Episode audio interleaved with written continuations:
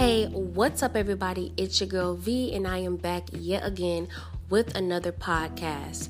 Please go ahead and follow me on Instagram at Love V Talks, and don't forget to subscribe to my YouTube channel at Love V Talks as well. So let's go ahead and get started. Okay, first and foremost, I want to tell everybody that we need to hold on. Okay, hold on. This is going to blow over soon enough. Okay we're not going to have to feel super cautious. But let's say that, you know, this stuff is going to be over very, very soon. I don't know about y'all, but I am a little bit bored. Okay, I'm a little bit bored on this lockdown, but I feel like it's so worth it because we learn a lot about, you know, hygiene and like there's a lot of people who admitted to not washing their hands to not practicing proper hygiene. And let me just tell y'all not everybody grew up the same way that you did. Not everybody grew up the way that you know we did where it comes to like hand washing like when you come in the house. I know my grandma if i want to eat it doesn't matter if I went outside, it doesn't matter if I've been in the house all day and I didn't touch anything. I need to wash my hands before I touch her food, before I touch her utensils. Okay, this is how things get spread. Okay, and this also is another reason why it is important to have a healthy body. It's important to exercise, eat good, um, eat healthy, eat all your vegetables, have a healthy immune system, take your all your vitamins, be a better version of yourself because if things like this happen, it doesn't guarantee that you'll live, but what it does guarantee is that you'll probably have a you will more than likely have a better chance at survival than somebody who doesn't take care of them, themselves. So just please be careful and take care of yourselves and this thing is going to blow over soon enough, so please be patient. So, the reason why I'm bringing this up again about the coronavirus is because I was watching a video of this young lady. She was a, nurse in an emergency room at a hospital, and she was so emotional. And honestly, it, her video really broke my heart because she was expressing how she has a health condition or a, a health history where she has a very compromised immune system, and her boss was very well aware of this health condition and she was expressing how her her children don't have anybody to lean on if something happened to her as far as if she passed away, you know, where would her children go? So that's why she's so nervous about working with patients who have the coronavirus or suspected to have the coronavirus, which I believe is very, very um, understandable. And I also think that although other nurses, doctors may have, you know, children as well. I feel like it's understandable for her to be like, no way, Jose, because I have small kids and they only have me. And I will feel terrible if, you know, I get sick and then my kids get sick and they don't even have anybody to take care of them besides me. Now, there's others who might have a spouse or family members who will take on the responsibility of taking care of their children. So they'll be more willing to take on that risk, to take on those patients. You know, they're they're ready for that type of risk. But I feel like it's understandable. And from my understanding, the young lady that um, was expressing her concerns about her health was actually going through um, chemo treatments for breast cancer. So, obviously, anybody that does like those chemo treatments, your immune system is very, very compromised. I mean, anything you come in contact with can honestly almost kill you or kill you or be successful at it. So I think that her concerns are valid.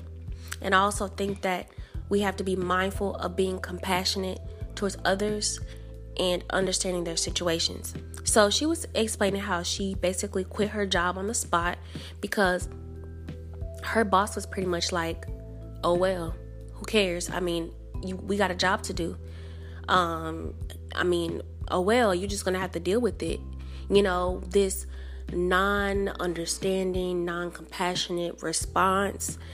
Um, and I want to make it very clear that the only the only side that we have is the nurses. We do not have her boss's side to the story. But from what I heard, the reason why I wanted to make this podcast is because this reminded me of when I first started working and I felt like I had to do everything that my boss said, not realizing that I have the power to say no. Sometimes you have to use the word no. No is so powerful, even though it's two letters. No is absolutely powerful because I feel like it lets you know that you have control. And this goes up to bossing up your life. I feel like, and, th- and this holds true for me, when you say no, you know where you stand. If you tell your boss no to something like a task that they ask you to do that is um, against your character or your integrity or it's like compromising your health or anything like that and they pretty much go off on you or they basically try to like still convince you to do that thing they have no intentions on caring about their employees. And there's a lot of employers in this world who are exactly like that. If you say no to them one time they don't they don't care if you're sick they don't care if you have the flu they don't care if you're about to die. All they want to know is are you still coming to work oh, okay, well, you know, I understand that you're on your deathbed, and I understand that your kids are sick, and I understand that your spouse is on his deathbed as well, but you know, we just really need somebody to come in. There, though, there are employers like this, and you have to recognize that there are employers out here who will value you, who will give you the salary that you want, who will value your opinion who will value your concerns, who will make changes and adjustments um, because you have valid concerns about your health or any other concerns like, you know, disturbing the peace in the work environment. You have employers who will do that. You don't have to. And then a lot of the employers who don't treat their employees right, honey, they do not pay enough for you to deal with half the BS they want to put you through. It, they don't even pay you enough to put you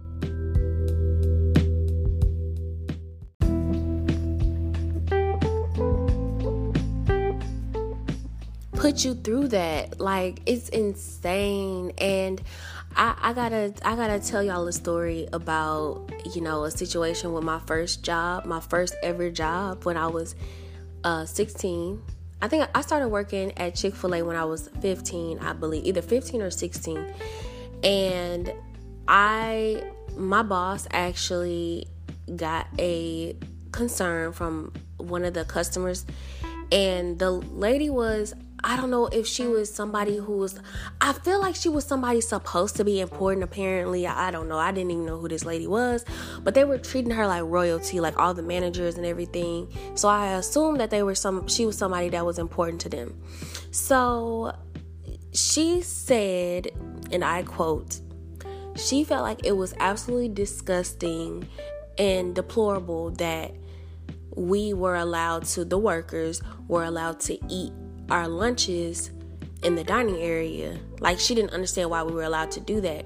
Mind you, the Chick fil A that I used to work at, there was no like break room. It was literally like a small table and um like in the back by the manager's office, but it really wasn't like a whole table. I think it was like a small little area where with like a computer in the back, but it wasn't there was no specific area for us. Y'all, I kid y'all not we will be in the back like some damn sardines trying to sit there and eat our lunch. And when you on your lunch, you wanna you wanna enjoy your lunch. You know what I'm saying? You don't wanna be like scrambling trying to eat. You actually want to relax for a second, you know, rehydrate, eat your food, listen to music, whatever, calm your calm your nerves. Like we literally had to stand up and eat our lunch and I felt like it was absolutely ridiculous. And I feel like the reason why my boss allowed that to happen was because this person was supposed to be important. Like, employers will literally kiss ass and make their other employees or make their employees miserable to impress people or to make other people feel important. And I feel like that's trash. I don't give a damn who you are. And this is why I love being a supervisor. I love being like in manager position because like I understand that things happen. I understand that not everybody is um on the same playing field. I guess that that's that's the proper term that you want to use. Like I treat everybody the same, whether you're the owner of the company versus the person cleaning up the company. I feel like everybody deserves respect, but some people, some people treat people according to their rank, and that is trash. I feel like that is absolutely trash because these are people too. You have people out here who have been mopping floors for 20 plus years and they do an excellent job. They are amazing at what they do. They understand sanitation, they understand how to properly do their job. Everything's always spotless. They make sure you have everything that you need. And then you have the person who's at the top, right? Let's not sit here and pretend like the people who are at the top got there because it's just, oh, well, they just so happen to work harder than other people. No. A lot of times it's who you know. Like a lot of the jobs that I got, like the good jobs, was who I knew let's not sit here and pretend like all these people who are you know in these ranks of like positions of power got there because they oh they just so happen to work harder than everybody else. Bs that is absolutely bs and it, it sells people a false dream. It does not mean that there are people out here who didn't work their way up but what i am saying is it's easier to get up there when you're already halfway up there. It's easier to say, Well, I worked hard, when mommy and daddy made six figures, um, and they both knew attorneys, um, physicians, um, people who own company CEOs, it's easier to say, oh, well, you know, I, I, I work hard and you should too. It's easy to say that when mommy and daddy could afford to pay out of pocket for your college tuition.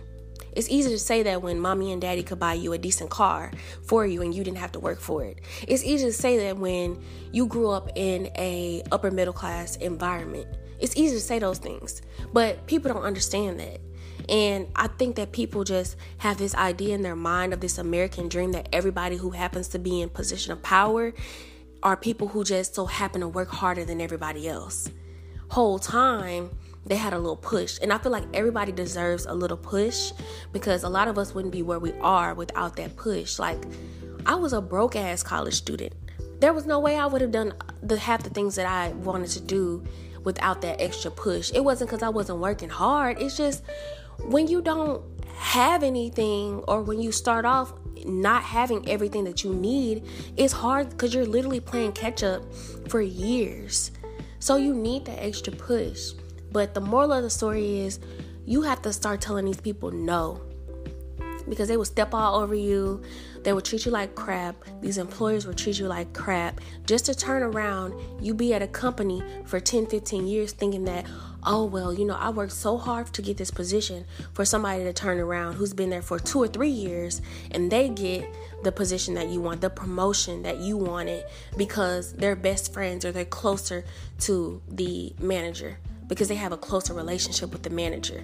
It's all about how you play the game. And a lot of this is the game. That's all it is. It's not about, you know, people caring about other people. It's about, you know, who's cool with who, who's friends with who, um, who knows who. No. That's what a lot of it is, unfortunately. Um, and a lot of people suffer because of it, like healthcare um, finances.